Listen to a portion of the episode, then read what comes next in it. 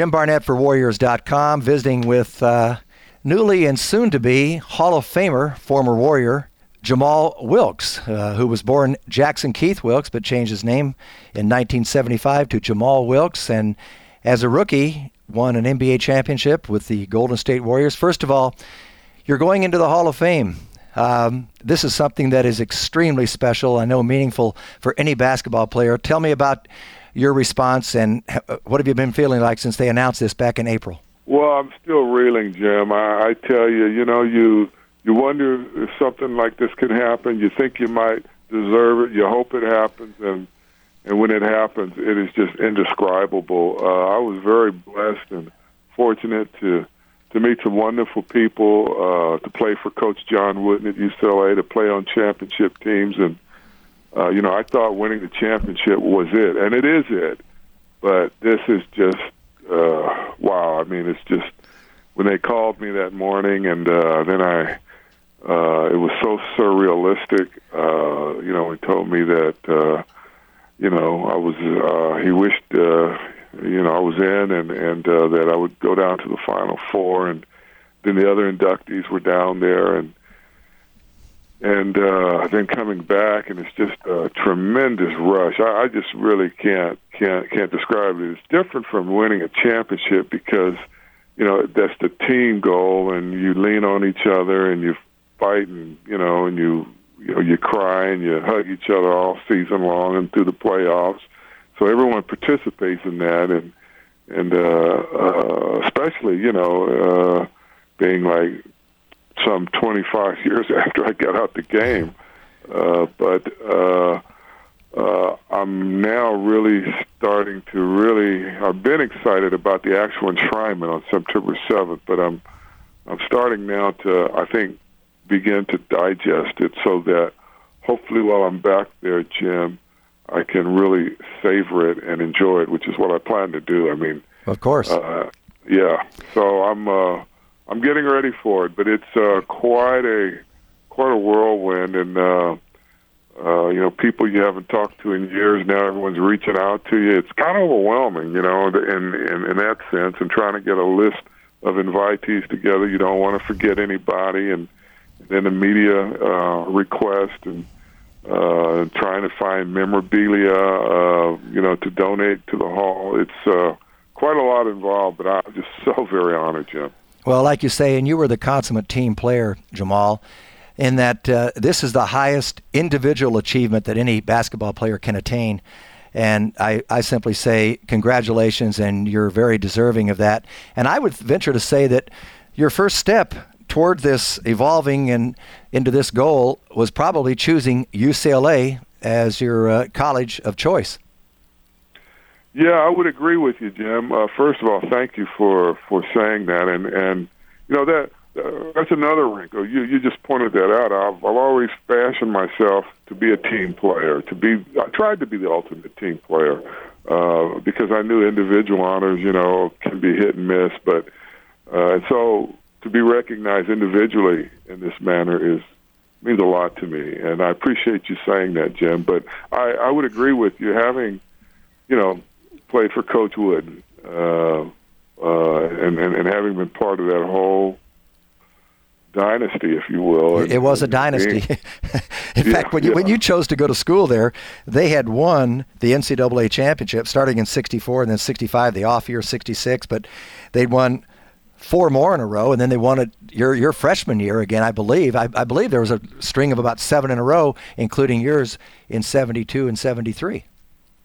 That's correct. Uh, uh, I wasn't on the team my freshman year. Freshman right. couldn't play, but Wicks and Rowe, yeah, they they beat Jacksonville that year. But you know, going to UCLA, and you know this, Jim. I mean, I last saw you at the Pac-10 Hall of Honor when you were inducted. Uh, you know, and going to Oregon. I mean, you know, you never know how it's going to turn out. You know, you hope it turns out, but you never know. Right. And so, uh, you know, to to be to be blessed and fortunate that it works turns out pretty good for you. And then when it turns out really well for you, you know, I mean, I know when I was at UCLA for playing for Coach Wood, and I, I just, uh, you know, I just didn't want. I just tried to follow all the rules and with a sense of urgency because I didn't want him to send me home. You know, my my parents would have never got over that. Uh, but uh, yeah, he set the tone, and and uh, you know, him being inducted both as a player and a coach, and having uh, you know a few of his other players inducted. Uh, I think that was the first step. It was a critical first step for me on the road to enshrinement.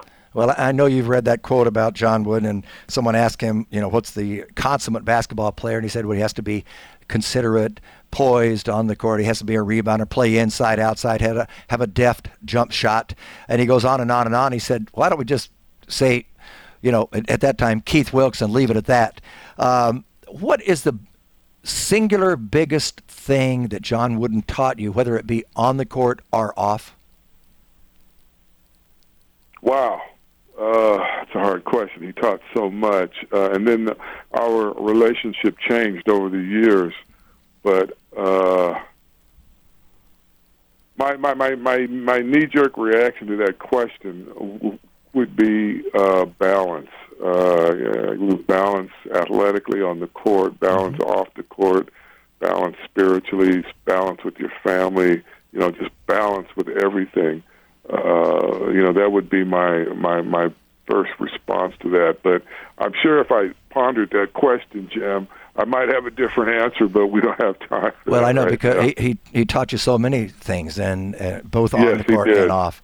Well, you, after your collegiate career, your successful career with the UCLA Bruins, the Warriors draft you as their number one draft pick, and not only do the Warriors win the NBA championship in 1975, but you're voted Rookie of the Year. And you probably thought this was kind of normal. we, we won in college. Why not just go on? We won 88 straight games in college at, at UCLA, and then you win a championship. Um, did you realize how special that was, that first year for you?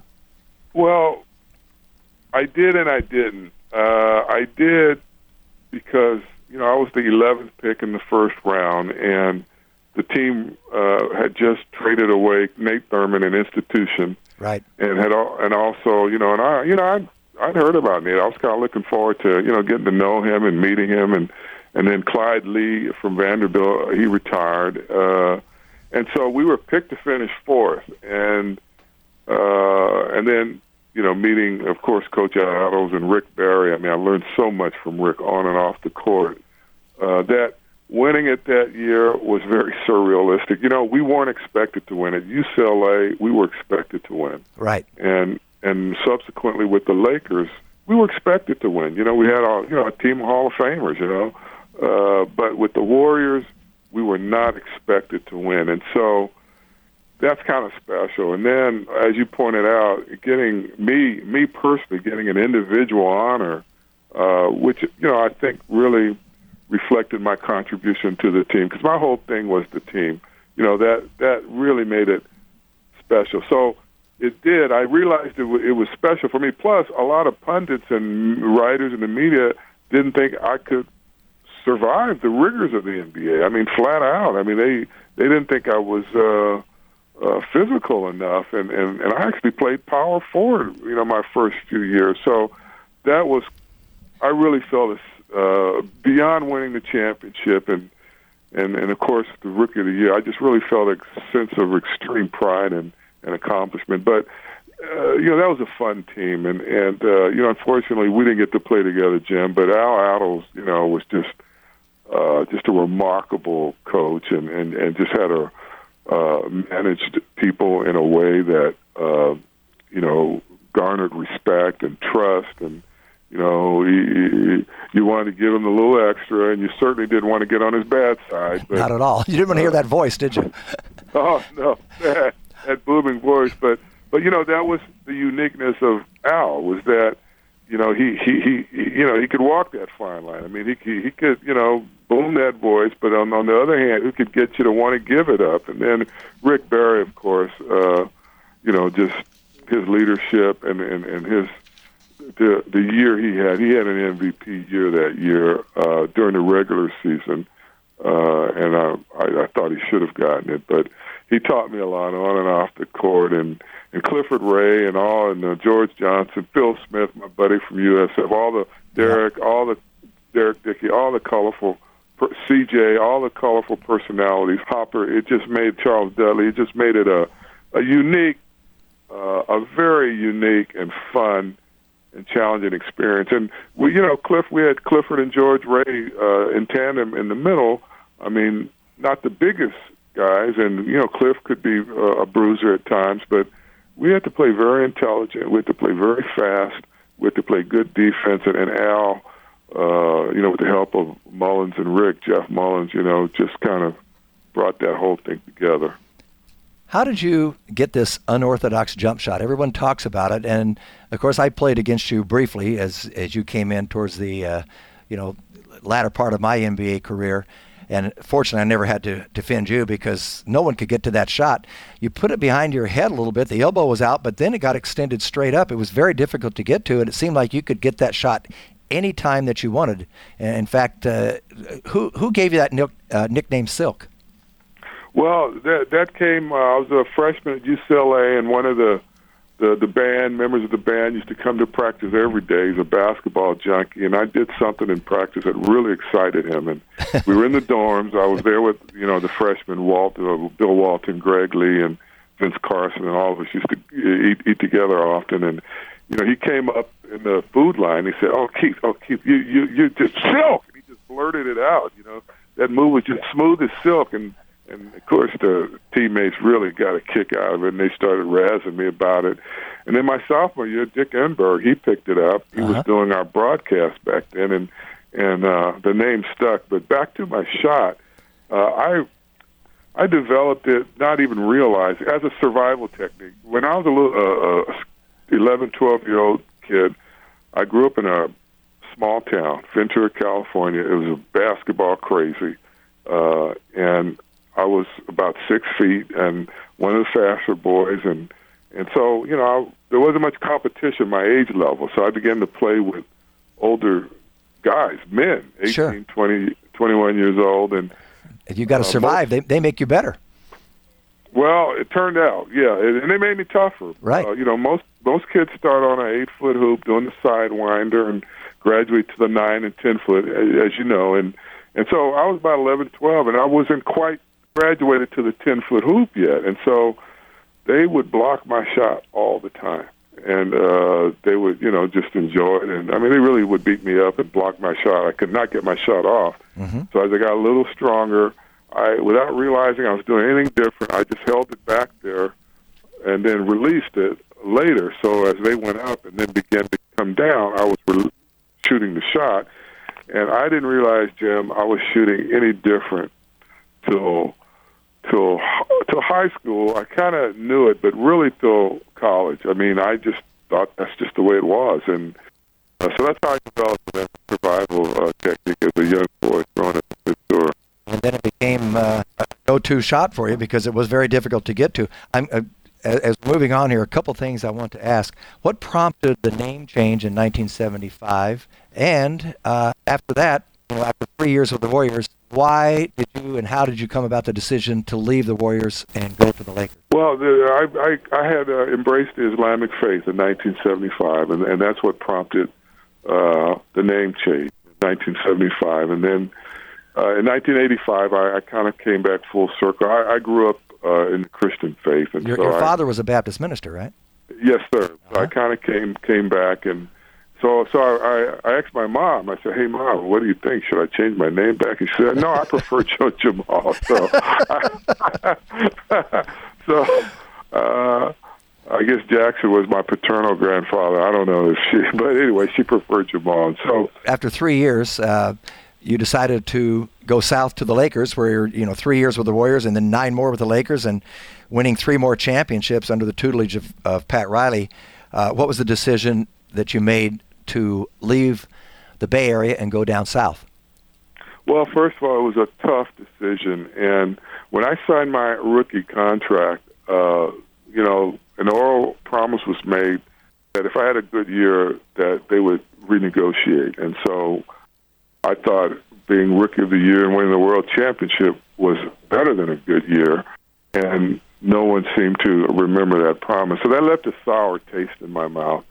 Now combine that with the fact that I actually wanted to stay in the Bay Area because I knew the system. I was hoping I could be Rick's uh, heir apparent to Mm-hmm. the team, uh, Phil Smith and I, and uh, you know I loved living there, and I had a lot of. I had. When I was a boy, we used to spend most of the holidays in the Bay Area, and uh, uh, I was looking for a home. Uh, and I think what happened, and this is just my opinion, I think it was right as the time the league was starting to grow from a rich man's hobby to big business. Yes, yes. Because uh, if you recall, there were a string of players after me that uh, the Warriors couldn't keep. Uh, Robert Parish, now Hall of Famer with the Celtics, Gus Williams, uh, Bernard King. I mean, it was just, it was like almost, you began to expect it. And so, uh, you know, their, I mean, their offer, uh, it, it just didn't really appeal to me. Plus, I had that bad taste in my mouth from after my rookie year. So then, LA began to become an attractive option. It really wasn't my first choice, to be quite honestly.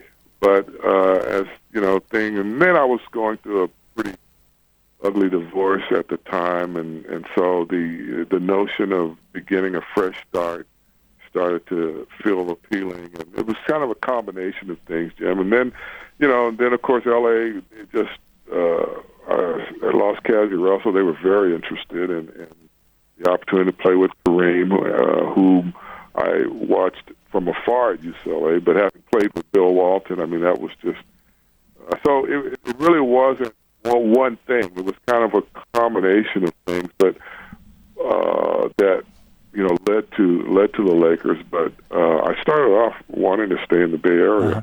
Well, you didn't make too much of a mistake. You were part of that Showtime with Pat Riley and Magic Johnson and won three more championships in 80, 82, 85. I- I'm curious, are there any similarities between John Wooden and Pat Riley? And, and if so, you know, I, I know they're both winners. I knew Pat because I played with Pat on a couple of different teams, but I never knew him as a coach, and you you do. What any similarities? Well, first of all, it's the college game and the pro game, and and uh, you know, Coach Wooden was very Midwestern, you know, very simple. One similarity would be their organization. Uh, they're both uh, brilliant with organization and efficient use of time. Um, when I played for Coach Wooden, quite honestly, I was so in awe of him. He was already an icon, uh, and he had so much to do with my development from a boy into a young man. Uh, uh, that is it's really hard to compare because Coach Riley, who I did play some uh, against as a player, I didn't really know him well, but I saw him get moved in from the Laker radio booth, and I saw him, you know, blossom into a brilliant coach, or on his way to becoming a brilliant coach. Certainly, uh, at any case, but he was a master at uh, organization. He was a master uh, psychologist, uh, and I think from him having been a player, uh, he he was just had great skills relating to guys individually. I'm talking about Pat Riley. He, he was a great. It seemed like they were both great motivators, but in different ways. Yeah, that's true. Very, and and that's why I kind of clarified it with, you know, I grew up, you know, but with Riley, a little different, but both brilliant motivators, just in different ways. And with the college game being so different from the pro game, in different worlds too. Right. I'd be remiss if I didn't bring this up because not only you're going to get inducted into the Basketball Hall of Fame, the Naismith Hall of Fame, but uh, equally, I, I would think such an honor. Your jersey is going to be retired, and and I, I look at the list of uh, names like Don Nelson and Chet Walker and uh, Ralph Sampson uh, that you're going into uh, in September into the Naismith Hall of Fame, but your jersey is going to be retired, and it's going to be alongside perhaps even a, a better group of names Wilt Chamberlain, Elgin Baylor, Jerry West, Magic Johnson, Goodrich. That's quite an honor in and of itself that the Lakers have been. T- Yeah, Jim, we're just talking about the dates this week, and, and that has not hit me yet. Quite honestly, I, I'm just trying to digest the enshrinement, and and you know, I think you may be right. I mean, the first time I walk into there and see my name hanging up there, I, it's going to blow me away. I mean, I'm just that's exciting. yeah, it's so exciting. I grew up, uh, except for Worthy and Magic, and Kareem a little bit. I grew up idolizing all those guys, and, and uh, Gail was, you know, and uh, Jerry West and Wilt Chamberlain. I mean, you know, Wilt is still. I mean, it's, it's just. It, I, I haven't even begun the process.